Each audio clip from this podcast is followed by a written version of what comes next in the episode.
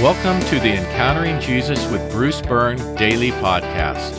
Thank you for joining me. I'm glad you're here. Today is Thursday, week 25, day 4.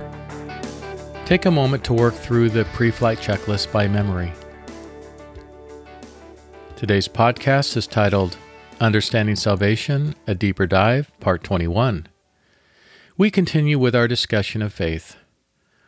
Our understanding of faith can be hindered by the language we use to describe it.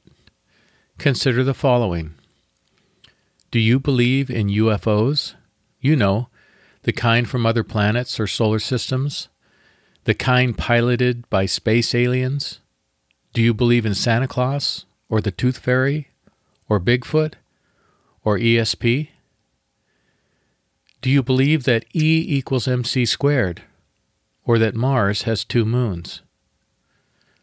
Have you ever said to someone, I believe in you, or You've got to believe in yourself? Notice how we use the word believe in different ways. In the first set of examples, believe is used in the sense of to affirm the existence of. To believe in UFOs is to believe in the existence of UFOs. The same is true with Santa Claus and the Tooth Fairy. To believe in them is to believe that they exist. In our second example, believe means to consider to be true. When someone says that they believe Mars has two moons, they're saying that they consider the statement Mars has two moons to be true. In the third example, believe is used in the sense of to trust in, to have faith in. When a father says to a son, I know you can do it, I believe in you, he's not making a statement about his son's existence. Rather, he's asserting faith in his son's abilities. Thus, believe can mean to affirm the existence of, or to consider to be true, or to trust in, to have faith in. Understanding the above distinctions matter in light of Jesus' claim that whoever believes in him shall not perish but have eternal life. But what kind of believe does Jesus mean? And we'll pick up with this tomorrow.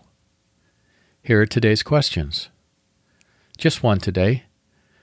Believe can mean to affirm the existence of, or to consider to be true, or to trust in, to have faith in. What kind of belief is necessary to gain eternal life? For a meditation today, by memory, scroll through the list of encounters. Notice that Jesus often heals as a response to faith, but sometimes he takes the initiative on his own. For worship today, thank Jesus for sometimes bringing healing before he is even asked. Our concluding prayer Jesus, we approach you in faith for physical, emotional, and spiritual healing. But, because we often aren't even aware of our need, please take the initiative to bring healing where you see fit. Amen. Let's pray together. Jesus, we approach you in faith for physical, emotional, and spiritual healing. But because we often aren't even aware of our need, please take the initiative to bring healing where you see fit. Amen.